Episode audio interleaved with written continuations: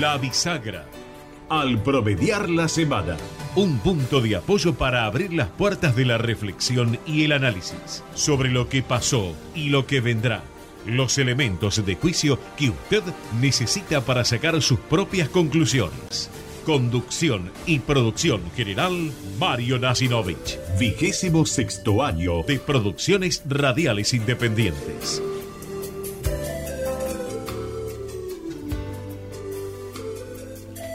Muy bien, eh, faltaba el tanguito, pero no importa. veinticuatro minutos en la República Argentina, trece grados siete décimas la temperatura. Bienvenidos a esta nueva edición de La Bisagra, este, de este jueves eh, doce de octubre. Eh, bueno, este, a veces este, pasa una semana, por lo menos en el plano internacional y también en el local, y tenemos una cantidad de hechos que se han producido que parece que pasaran años. Eh, a ver, ¿de dónde vamos? Bueno, lo internacional sí, por supuesto lo vamos a tratar, desde luego.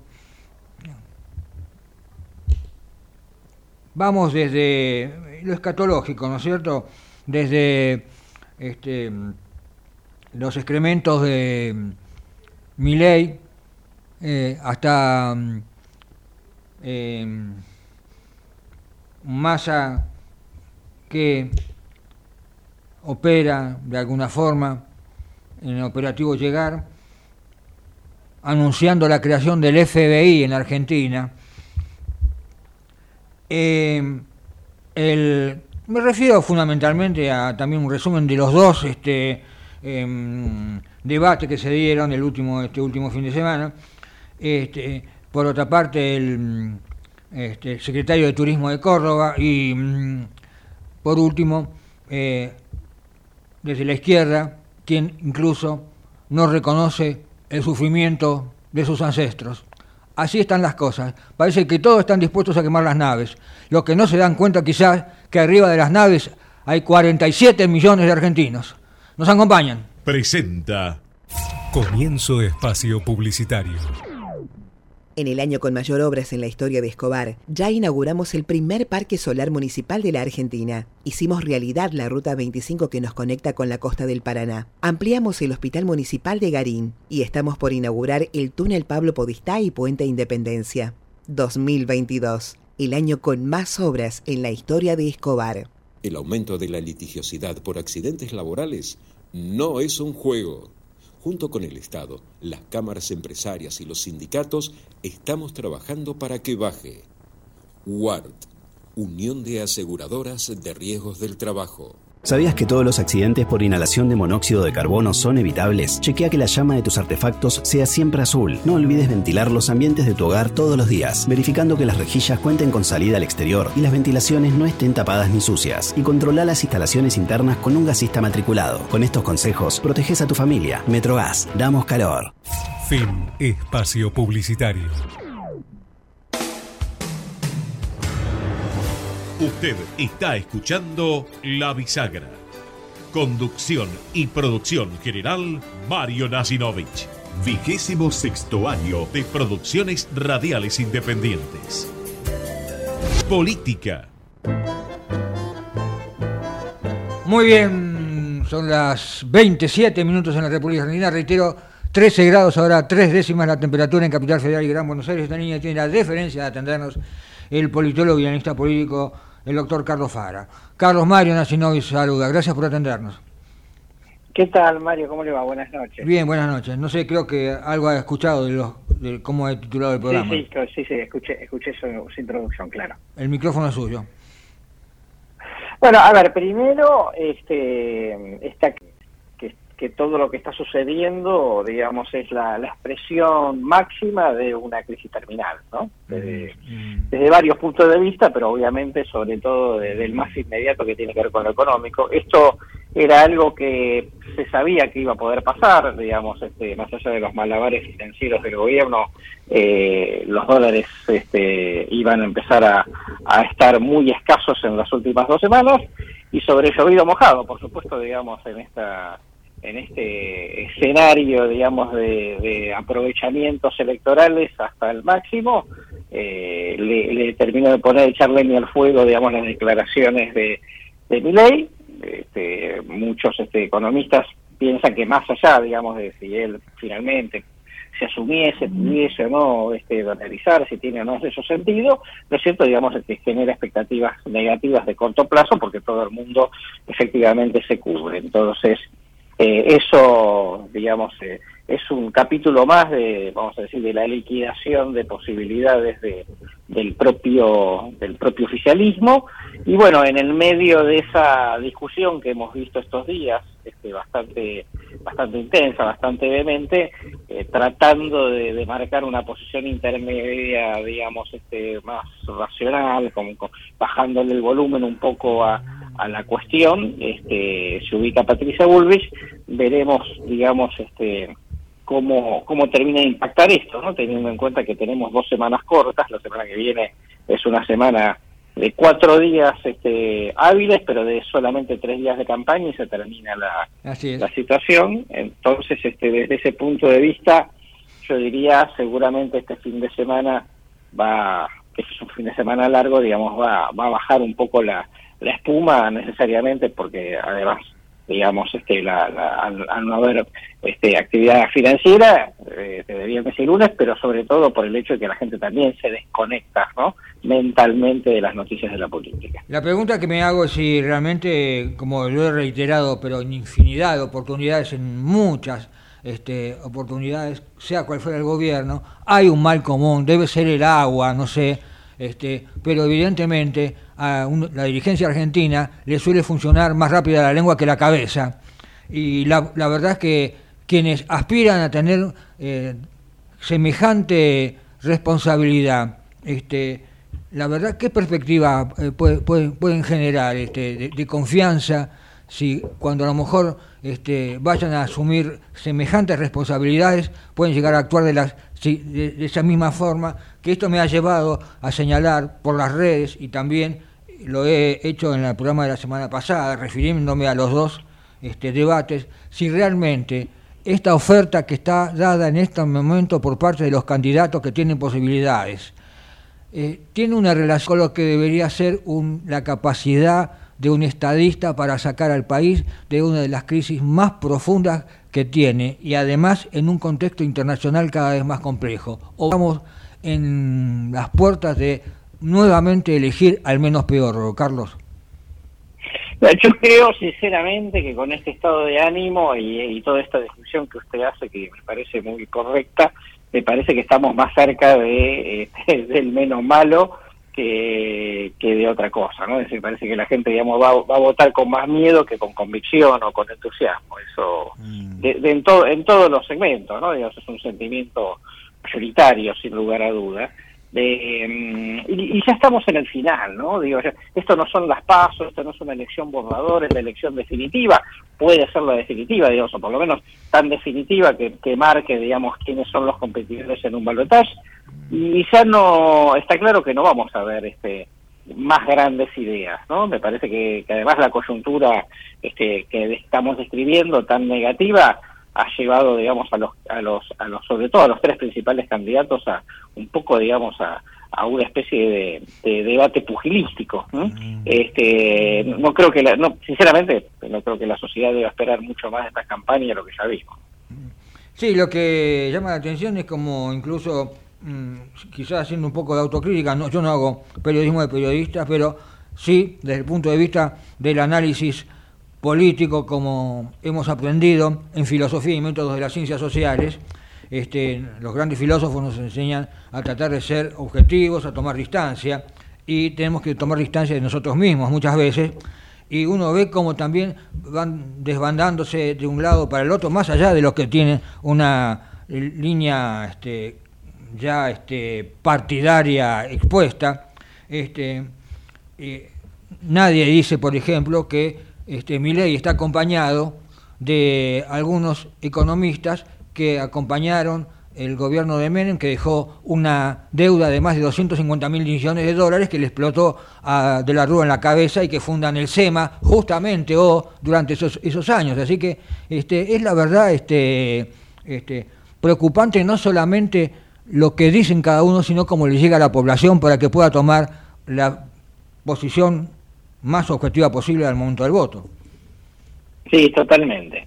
Yo creo que eh, me, me paré, primero tenemos, digamos, técnicamente diez días hasta el, hasta el momento de la elección, que puede parecer poco, digamos, en términos políticos, pero mucho en la cabeza de la gente, ¿no? Mm. Este, sobre todo en estas circunstancias.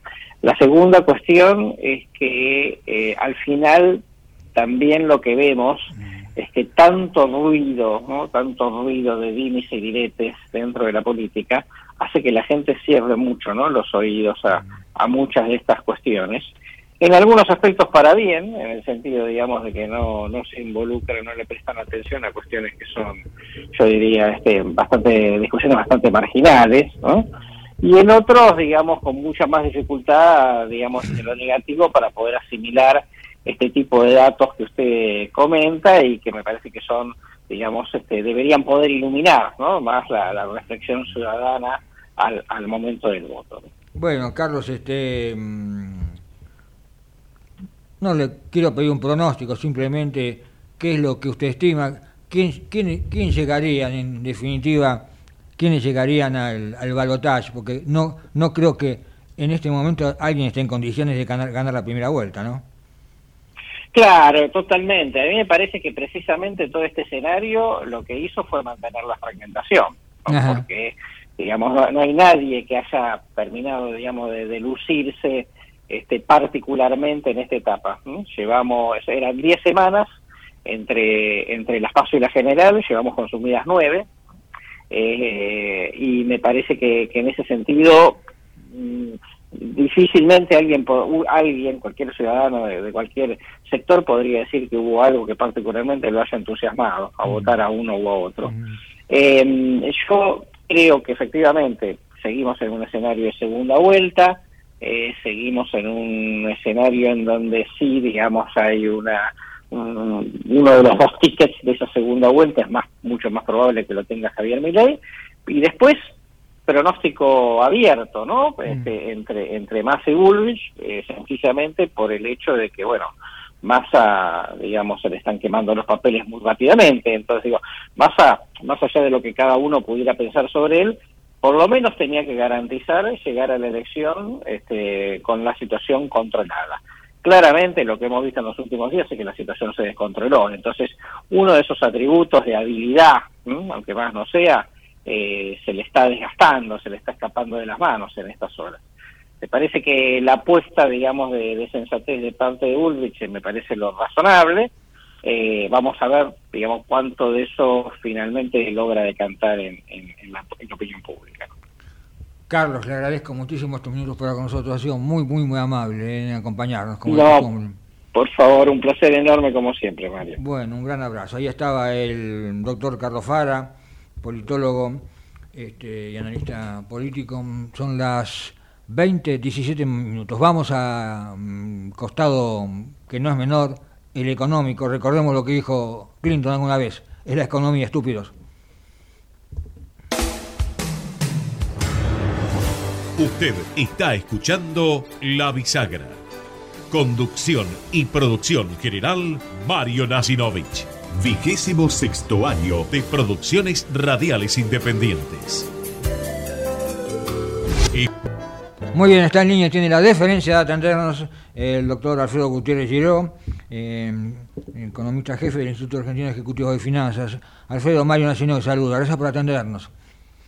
No, Mario, gracias a usted por la convocatoria. Bueno, este, una vez más, chapó. doce coma siete por ciento de inflación, usted dijo que esta iba a ser la velocidad crucero de aquí a fin de año con este plan Plataza, como lo denominé yo, con el dólar este, rozando los mil y este, tratando de controlar el mercado con la Policía Federal, la F I P, este, a los croatas, a los chinos, este, la verdad que este medio, y recién, a lo mejor usted no estaba en, en línea, diciendo que con el excremento de, mmm, denunciado por Milei, con un Masa, eh, ministro de Economía, que por otra parte anuncia la creación del F B I, algunos para algunos una cuestión casi patética, por otro lado el secretario de Turismo de Córdoba y una dirigente que niega a sus propios ancestros en un conflicto como el que se está desatando en Israel, la verdad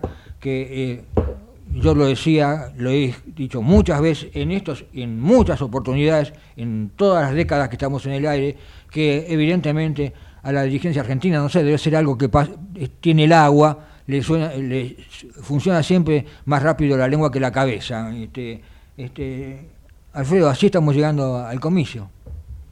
Eh, esa última frase suya es es muy es, es muy oportuna para estos tiempos en los cuales debería eh, ocurrir exactamente lo, lo contrario, y es que la prudencia eh, domine sobre las pasiones, ¿no? En estos tiempos preelectorales, en estas ya transiciones, y cuando uno sobre todo está tan cerca, y bueno, eh, pero a veces la la lengua es más rápida que la cabeza, exactamente.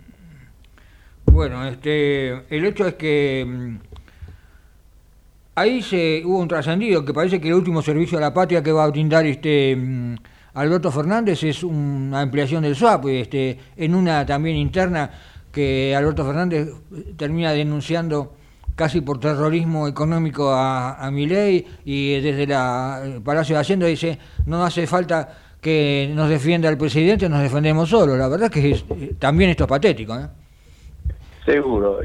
Si una ampliación del S W A P, hay que ver cuáles son las condiciones a las cuales está, está limitado. Yo creo que, eh, teniendo en cuenta, eh, yo escuchaba al doctor Fara, realmente brillante su punto, diez días son diez días políticos, que es lo que vale en el momento de poner el voto eh, el veintidós, pero son nada más que cuatro ruedas de mercado, ¿no? Eh. Cuatro ruedas de mercado, la, el Banco Central puede estar flojo de reservas, pero las puede, los puede sortear. Ajá. a pesar a pesar de de todo, no es que te cambian las cosas. Cuatro, en cuatro días de mercado, algunos depósitos de, en dólares podrían eventualmente retirarse. De hecho, ya hemos hablado en la, en la, en, en, cuando se fue eh, cuando fue el episodio de las PASO con Macri, mm-hmm. los cuatro meses siguientes, sí. los dólares caían de a cien millones de dólares por día. En los, en la, cuando fue el episodio Guzmán, Batakis, Masa, sí. de nuevo ahí en, fueron dos meses, en cuarenta ruedas los depósitos se iban de a veinte, veinticinco millones de dólares por día, no eran los cien, o sea que entra dentro de las reglas de juego que pueda haber una salida. mm. El Banco Central tiene encajonados ahí eh, eh, once mil millones de dólares que no entran en la cuenta de las reservas netas y líquidas que hace la gente. Esto es importante, cuando hablamos de reservas sí. negativas, los encajes quedan afuera de la cuenta, es como que los sacamos, ¿no? Eh, entonces, eh, nada, que los bancos están líquidos en dólares para enfrentar cualquier eh, circunstancia que ocurra, que dure, eh, digamos, diez días, quince días, no, no hay ningún problema. Ahora, yo, yo, yo quiero recordar algo, porque la verdad, desde los últimos tiempos de Alfonsín, que tuvo obviamente sus defectos en materia de política económica, y que decirlo, salvo un éxito parcial y circunstancial del inicio del Plan Austral, sobre su fin, eh, existe un anticipo, ¿no es cierto?, porque le fueron saboteando también desde la oposición. Cavallo, que lo desmiente, pero fue a señalar en los Estados Unidos que no le prestaran más al gobierno porque si ganaba el peronismo no le iban a reconocer la deuda, y por otro lado Guido Di Tella, que terminó siendo secretario de Coordinación Económica, eh, decía que este, se necesitaba un dólar alto, altísimo, ¿no es cierto? Este, desde ese momento no recuerdo algo así como de esto del excremento, ¿no? Mire, este, segura, hay, hay momentos en donde uno tiene que olvidarse que ya no es un consultor, uh-huh. que ya no es una un, una persona como vos o yo opinando sobre la política uh-huh. económica. Uno es un candidato presidencial, entonces eso implica otro tipo de responsabilidades, mm. eh, y por eso la, el, termi- el tema de la prudencia, ¿no? Bueno, además eh, esto, yo, yo, yo decía que evidentemente todos están en este momento, ya sea del punto de vista monetario, Massa, de Milei con sus declaraciones, este, este, atajando penales, pero están dispuestos fundamentalmente a quemar las naves. Lo que pasa que yo decía en, el, en los títulos de, de, de apertura, tienen que darse cuenta que arriba de las naves hay cuarenta y siete millones de argentinos. Eso es cierto, pero yo le yo le concedo, le concedo el, el, el comentario. Justamente estos son días de la eliminatoria, de, de los partidos eliminatorios, ¿no?, de la Copa del Mundo. Mm. El, el, el comentario que hacen los, los relatores deportivos cuando el delantero solo frente al arco mm. pierde el gol y dicen... Pero lo que pasa es que hay que, en ese momento uno está no sé con cuántas pulsaciones, ¿no es cierto? Claro.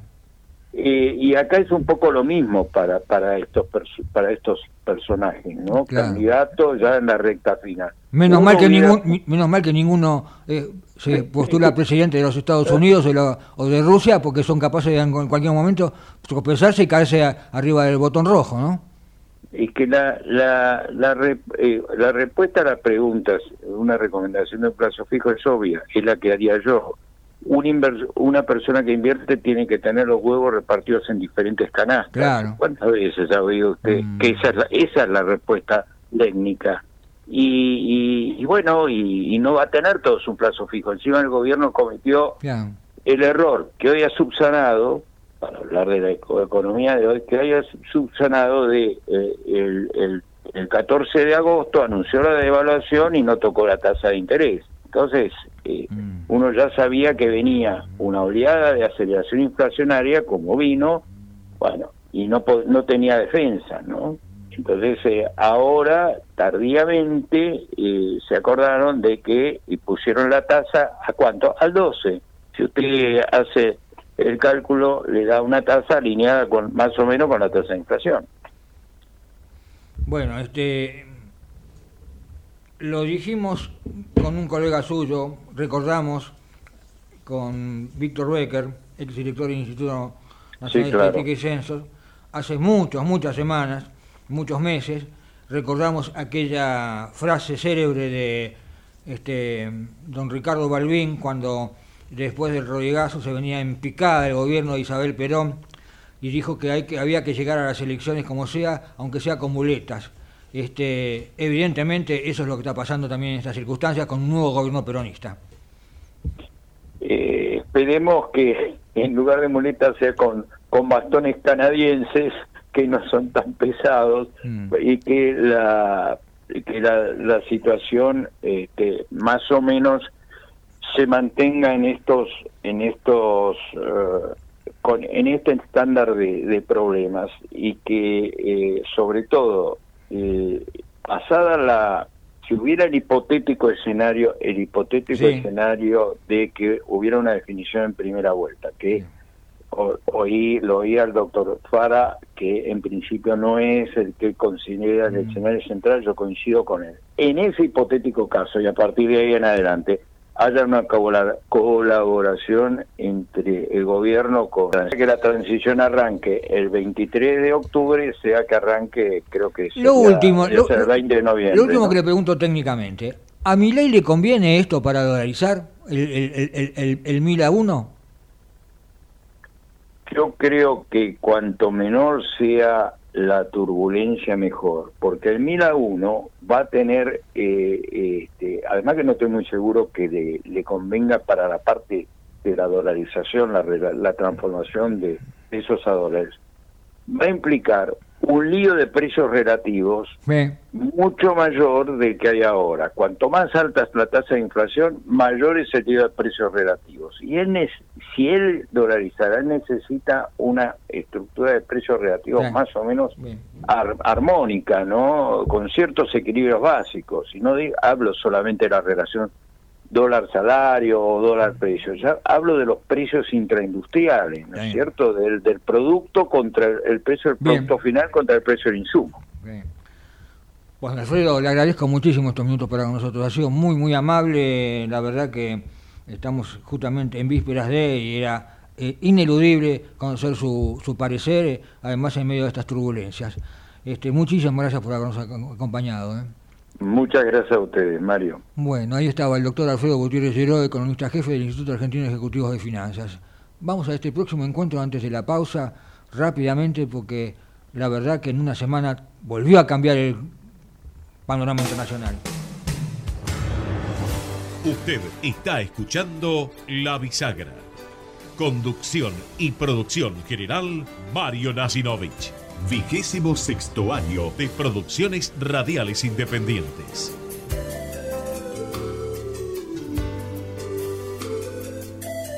Internacionales.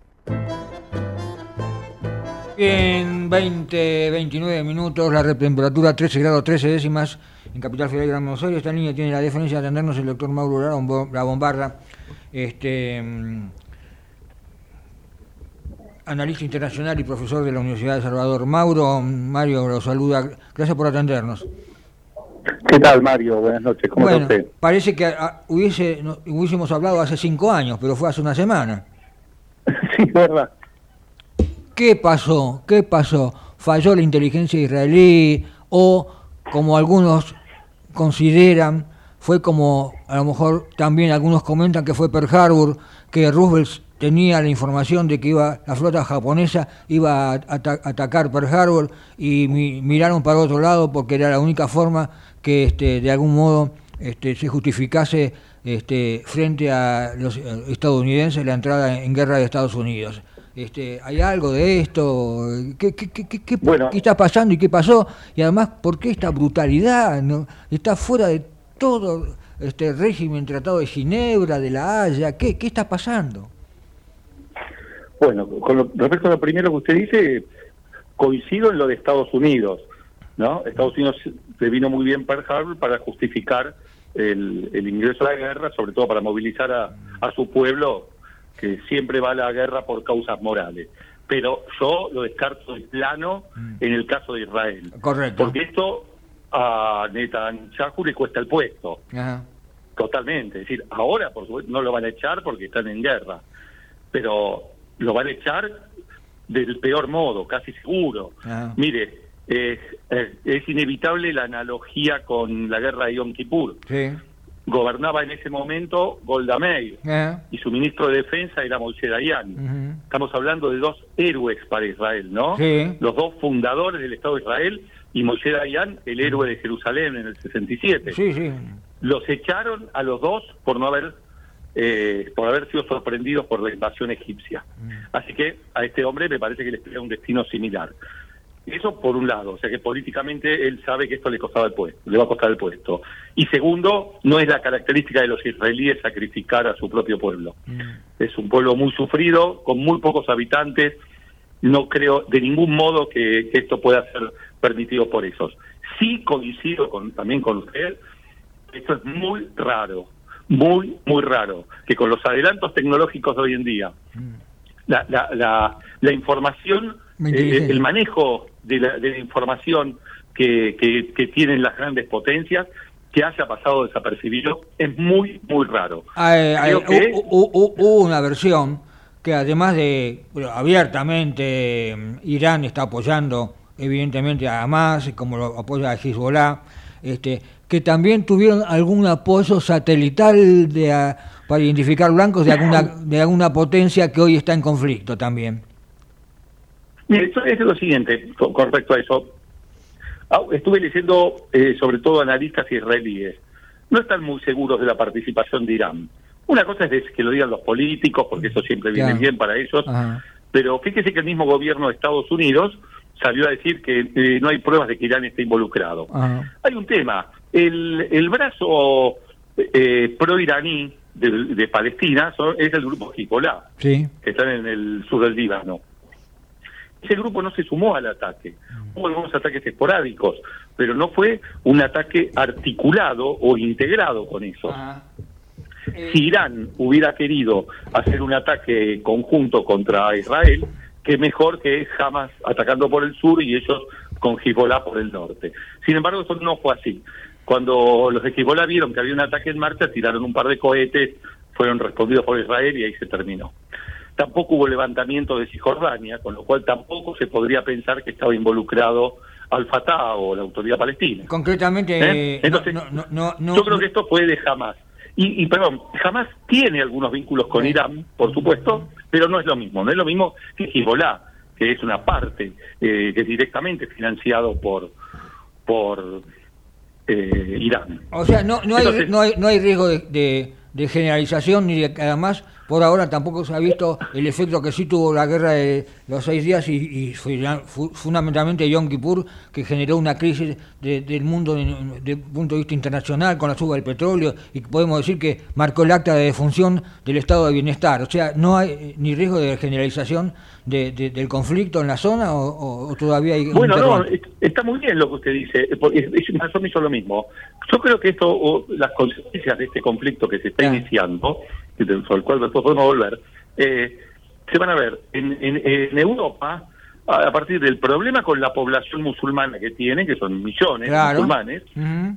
que no van a estar muy contentos con, con, con que los europeos apoyen, aunque sea de palabra, a Israel. Sí. Digo de palabra porque ya han dicho que van a seguir financiando a, uh-huh. a los palestinos, los europeos, claro. y si uno al, alcanza con él los titulares de los diarios europeos, claro. están muchísimo más preocupados por... Uh-huh. Eh, las víctimas palestinas que por los rehenes sí. israelíes. Es un viejo antisemitismo europeo que eso lo, lo tienen siempre encima. Eh, entonces, Europa yo creo que es uno de los que primero se tienen que preocupar con esto sí. por los conflictos internos culturales y por la suba del precio del petróleo, que siempre los afecta a ellos. Sí. ¿Eh? Entonces, yo creo que hay dos características sí. del, de este ataque que son llamativas. Uno es lo que usted dijo, la sorpresa. Entonces uno pregunta cómo un Bien. servicio de inteligencia tan eficaz Bien. y unas fuerzas de defensa no, no. tan eficaces no pudieron reaccionar. Bien. Bueno, es raro. Es raro y es un tema a tener en cuenta. Pueden ser, haber sido cegados electrónicamente, Bien. que haya habido un boicot, un complot en contra de ellos y que no hayan podido ver lo que pasaba. No lo sé. Bien. Es raro. Lo segundo es la logística y la infraestructura que se utilizó para este ataque, claro. que es fuera de lo habitual. Y cuando digo habitual me refiero a los ataques que sí. suelen hacer los de Hamas sí. o los de Hezbollah. Y son ataques muy rústicos. Claro. Y esa, esa rusticidad está dada también por la falta de medios, ¿no? Sí. A veces. Lo máximo que han tenido es algunos cohetes. Han tenido cohetes, sí, sí. es cierto. Sí. Y después son atentados con un cuchillo, un hombre que se explota sí. en la puerta de un supermercado. Sí. Como y de repente aparecen con un atentado, con un ataque coordinado, con equipamiento, sí. con una logística eh, impecable. Es raro. Bueno, es raro. Con, con no, no, es, no es lo común. Con estos dos interrogantes nos... Le agradecemos mucho, lo estamos molestando todas las semanas, pero bueno, las circunstancias internacionales lo imponen. Gracias por habernos acompañado. Gracias, sí, señor. Gracias. Un abrazo por, grande, Mario. Igualmente. Ahí estaba el doctor Mauro La Bombarda, analista internacional y profesor en la Universidad del Salvador.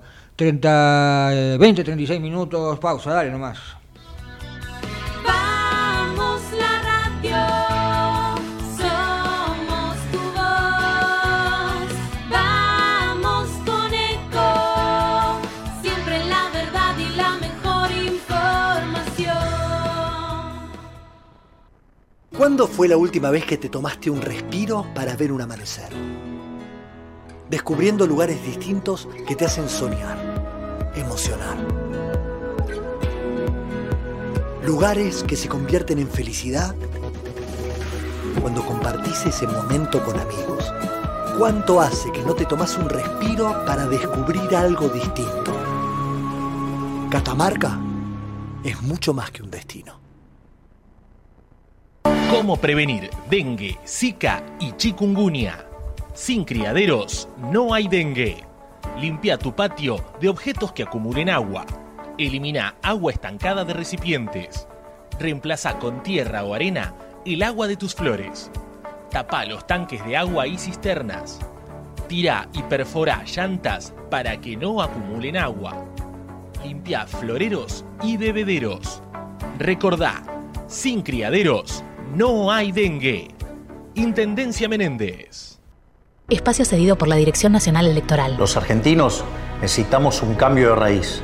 Hace décadas que tenemos un modelo de país empobrecedor, donde los únicos que les va bien es a los políticos. Hoy tenemos la oportunidad de poner un punto y aparte, de empezar a reconstruir una Argentina distinta, próspera, sin inflación, libre, pujante y segura. La libertad avanza. Javier Milei, presidente. Victoria Villarruel, vice. Lista ciento treinta y cinco. Espacio cedido por la Dirección Nacional Electoral. Soy Ludmila, estoy cursando el último año de secundario. En mi familia, yo voy a ser la primera en estudiar. Derecho al futuro. Unión por la Patria, Gustavo Pulti, Marcela Basualdo, Juan Pablo de Jesús, candidatos a diputados provinciales, provincia de Buenos Aires, quinta sección electoral, lista ciento treinta y cuatro. Espacio cedido por la Dirección Nacional Electoral. Para enfrentar el ajuste del gobierno, el avance de la derecha y al F M I en las calles, el Congreso y en todo el país, Cristian Castillo, Mónica Schlotauer, Néstor Pitrola y Andrea Lancete, diputados por Buenos Aires. Miriam Bregman, presidenta, Nicolás del Caño, vice. Frente de Izquierda, lista ciento treinta y seis. Espacio cedido por la Dirección Nacional Electoral. Vayamos hacia un país normal. Juan Schiaretti, presidente. Florencio Randazzo, vicepresidente. El voto que vale para ser un país normal. Hacemos por nuestro país. Lista ciento treinta y tres. Informate en ecomedios punto com. Seguinos en Facebook. Ecomedios Live. Usted está escuchando La Bisagra. Conducción y producción general, Mario Nacinovich. Vigésimo sexto año de Producciones Radiales Independientes. Sociedad. Muy bien, veinte, treinta y nueve minutos en la República Argentina, trece grados tres décimas en Capital Federal y Gran Buenos Aires. Vamos a hacer un alto en el camino después de esta realidad dura que nos toca analizar desde el punto de vista político, económico y también internacional. Eh, digo un alto en el camino porque está en línea, tiene la deferencia de atendernos Fernando Bidón, Bisone, que es eh, miembro de la Comisión Directiva del Citroën Club Buenos Aires. Fernando, Mario, saluda, gracias por atendernos. Hola Mario, ¿qué tal? Buenas noches. Bueno, digamos que hacemos un alto en camino, ya habíamos hablado este, en su momento con el presidente del Club Autos Clásicos, y el Citroën Club Buenos Aires está formando también parte de esta muestra que ya se este, inauguró en esta jornada ahí en el Hipódromo San Isidro. Contanos qué está ofreciendo en este momento el, el Club Citroën en Buenos Aires, dónde está ubicado el stand, cuántos autos este, han llevado. A ver, este, Fernando.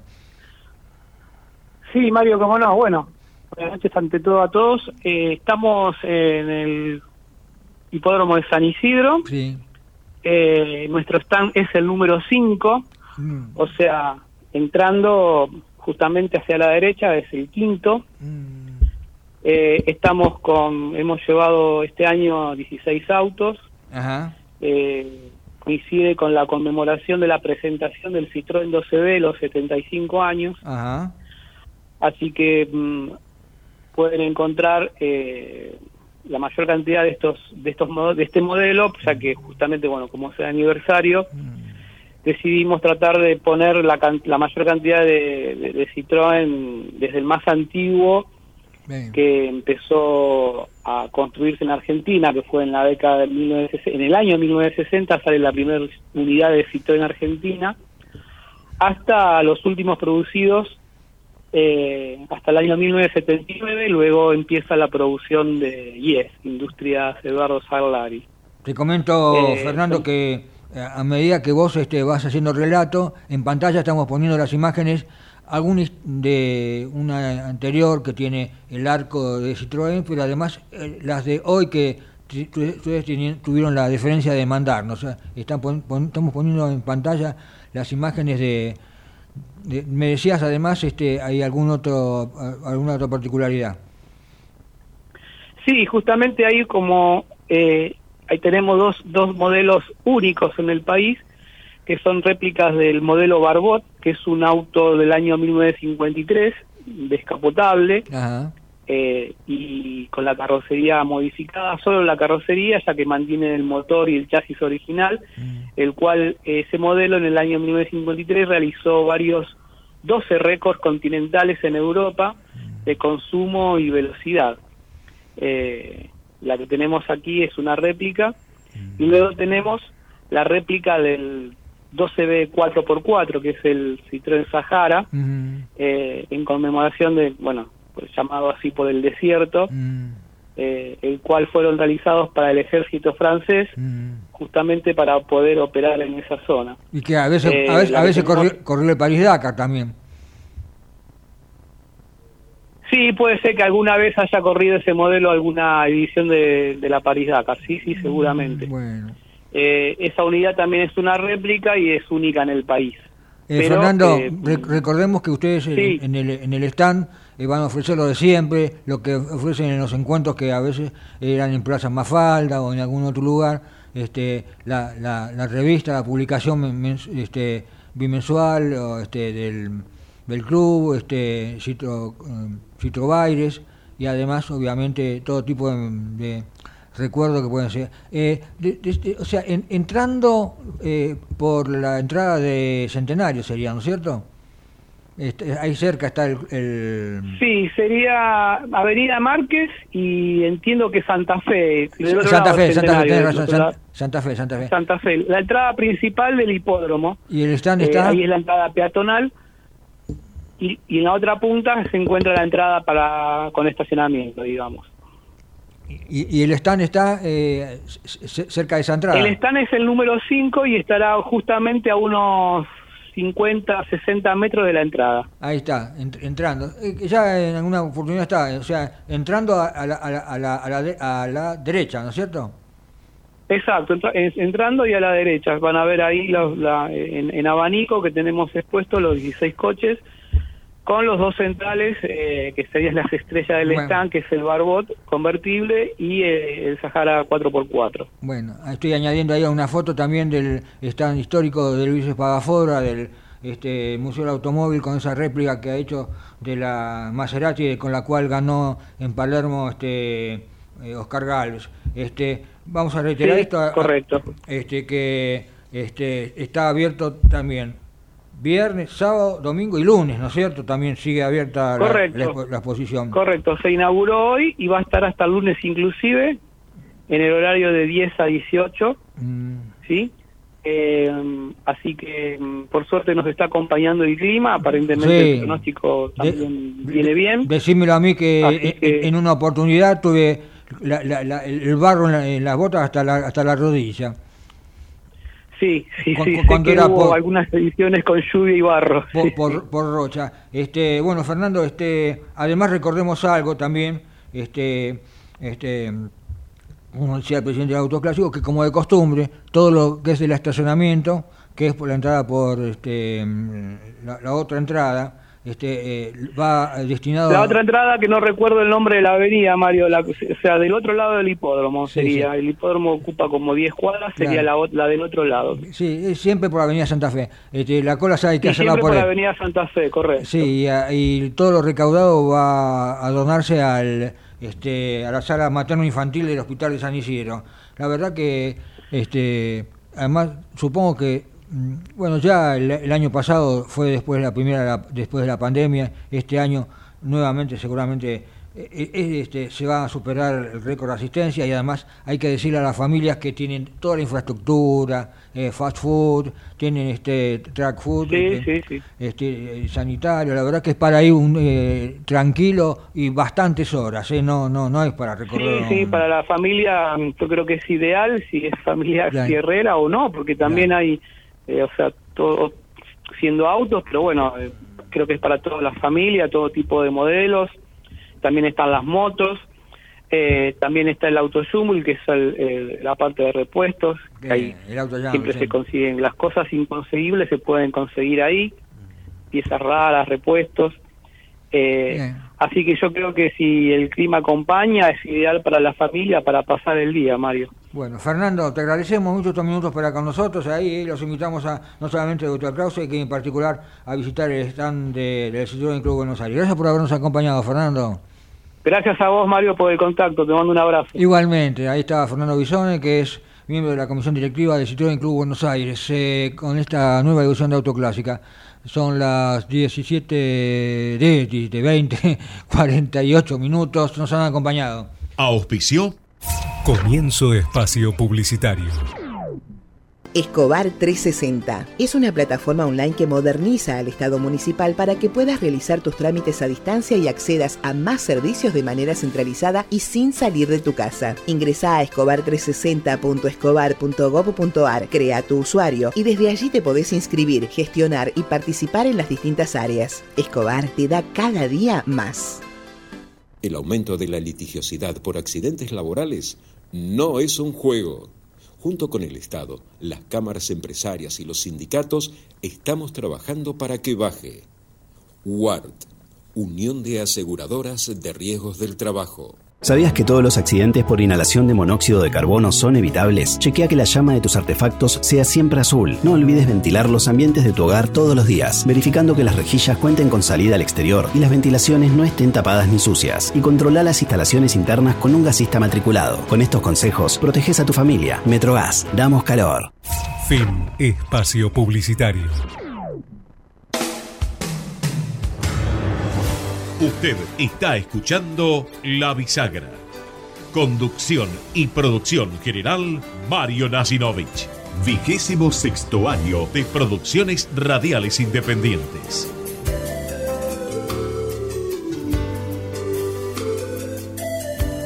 Sociedad. Bueno, muy bien, son las veinte cuarenta y nueve, acá lo tenemos cuarenta y nueve, a ver si estamos acertados en lo que se refiere a la hora. Channel, ahí está. veinte cuarenta y nueve minutos, trece grados, trece décimas, tres décimas la temperatura. Esta niña tiene la deferencia de atendernos el defensor de la tercera edad, el doctor Eugenio Semino. Eugenio, Mario, saluda, gracias por atendernos. ¿Qué tal, Mario? Qué gusto poder saludar. Bien, bien, bueno, ahí está, mientras tratamos de establecer el contacto con este Adrián, este, yo quiero reiterar algo que venimos señalando desde antes de los debates eh, y que en definitiva este, se repitió también en el segundo debate. Este, ahí está Adrián, Adrián, ¿qué tal? Adrián Troccoli, abogado profesionalista, buenas no, tardes, noches, ¿cómo estás? Bien, ¿ustedes cómo están? Bien, ahí está Eugenio también. Este, bueno, decía yo que se repitió también el segundo. Ausencia total del tema provisional este, en, el, en los dos debates. Eh, evidentemente todos están este, de alguna forma implícitamente de acuerdo en este, en consolidar este, este ajustazo que hubo de este acumulado de, no sé, sesenta, setenta, ochenta por ciento, de acá a fin de año solo Dios sabe, con esta inflación del doce coma cuatro por ciento, este, y nadie habla de cómo recuperar esos atrasos. Este, eh, eh, Eugenio y Adrián, ¿qué dicen? Bueno, en realidad eh, es una ratificación de lo que venimos hablando, tal cual usted lo dice, eh, y el doce coma siete de hoy, Eh, de hoy en términos de lo que hemos conocido, ya lo pagó el jubilado y lo pagó el asalariado, claro, ¿no? Uh-huh. eh, y una negación a lo obvio. Hoy escuchaba, al poco rato que apareció este número mm, provisto por el INDEC, sí, diciendo a Gabriel Rubinstein, el número dos de, sí, de Celestino Masa, sí, este, diciendo que, que bueno, que se estaba desacelerando la inflación, ¿no? Realmente esto es eh, una enormidad en términos de afirmación, pero por otra parte, y hoy eh, me lo comentaba eh, Adrián eh, en un en un intercambio breve que hicimos sobre números, sí, ¿no? Eh, eh, se sigue profundizando una situación de, de miseria extrema para con, la, con los jubilados, los pensionados, en relación de lo que es eh, una inmovilidad que se convierte en inmóvil y una reconformación del haber que cada vez está más distante y, como decía usted, parece ser no existe como problema para los candidatos, ¿no? Adrián. Mira, yo te quería agregar que en realidad sí se habló de esto. A ver. Por la negativa casi. Uh-huh. Melconian dio una entrevista, no fueron los, los candidatos a presidente, pero el, el, el candidato a, a ministro de Economía de Patricia Bullrich habló de las posibles formas de, en, en materia previsional. Tocó dos o tres temas, lo, los cuento al pasar, pero lo importante es lo que no dijo. Lo que lo que dijo es que, que en su postura hay que eh, reducir o, o eliminar directamente las moratorias para que no se incluya más gente a, al sistema de, de jubilaciones. Dice claramente que hay que dar la P U A M, no es cuestión de, de dejar la gente en la calle, en palabras de Melconian.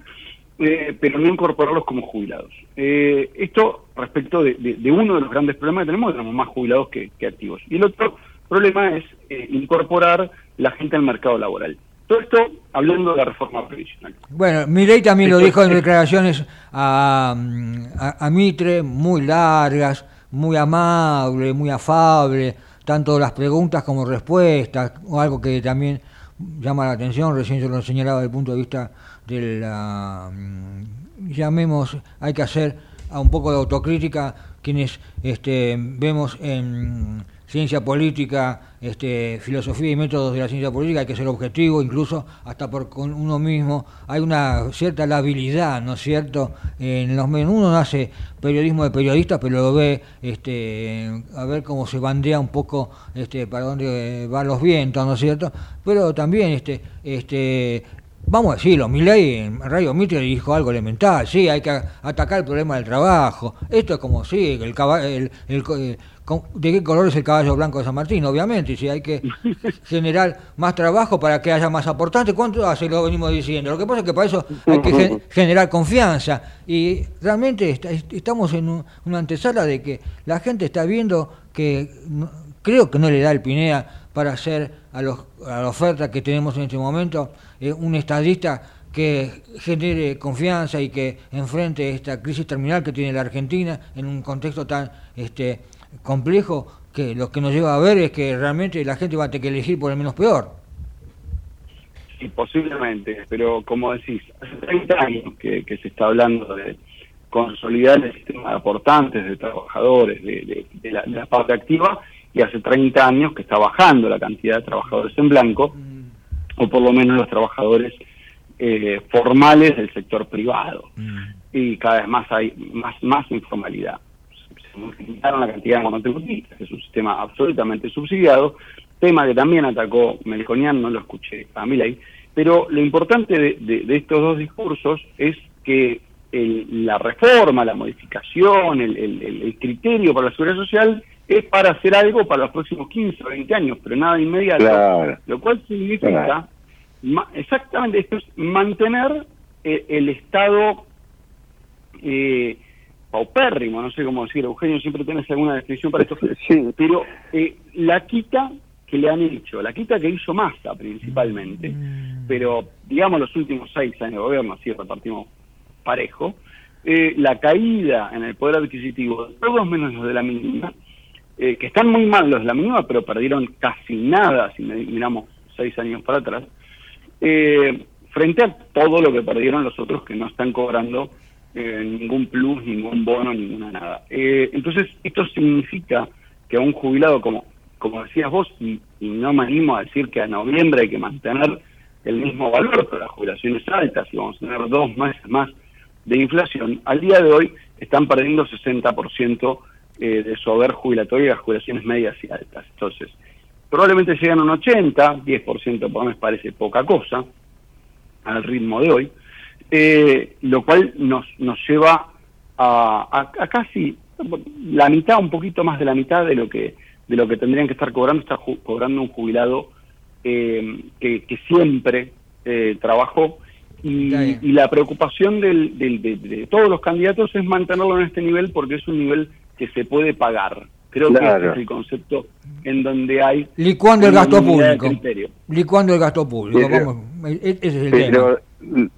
Lo que pasa, perdón, eh, Mario, y completando lo que dice Adrián, eh, lo que se está planteando eh, es muy claro, es no existe una transición hacia el equilibrio del sistema, sino que quien pone la vida y quien deja la vida es el jubilado, porque hoy ya los de la media no llegan a cubrir tan siquiera la canasta. Uh-huh. Los de los de la mínima aún con bono están este, en un cuarenta por ciento de la canasta de necesidades básicas y el de la media no llega a cubrirla, por lo cual eh, es un disparate suponer que hay una espera, es decir, no hay espera, uh-huh. Hoy ya la gente no puede eh, eh, vivir en estas condiciones millones de personas, y cada vez es, es, es enorme ese enorme ejército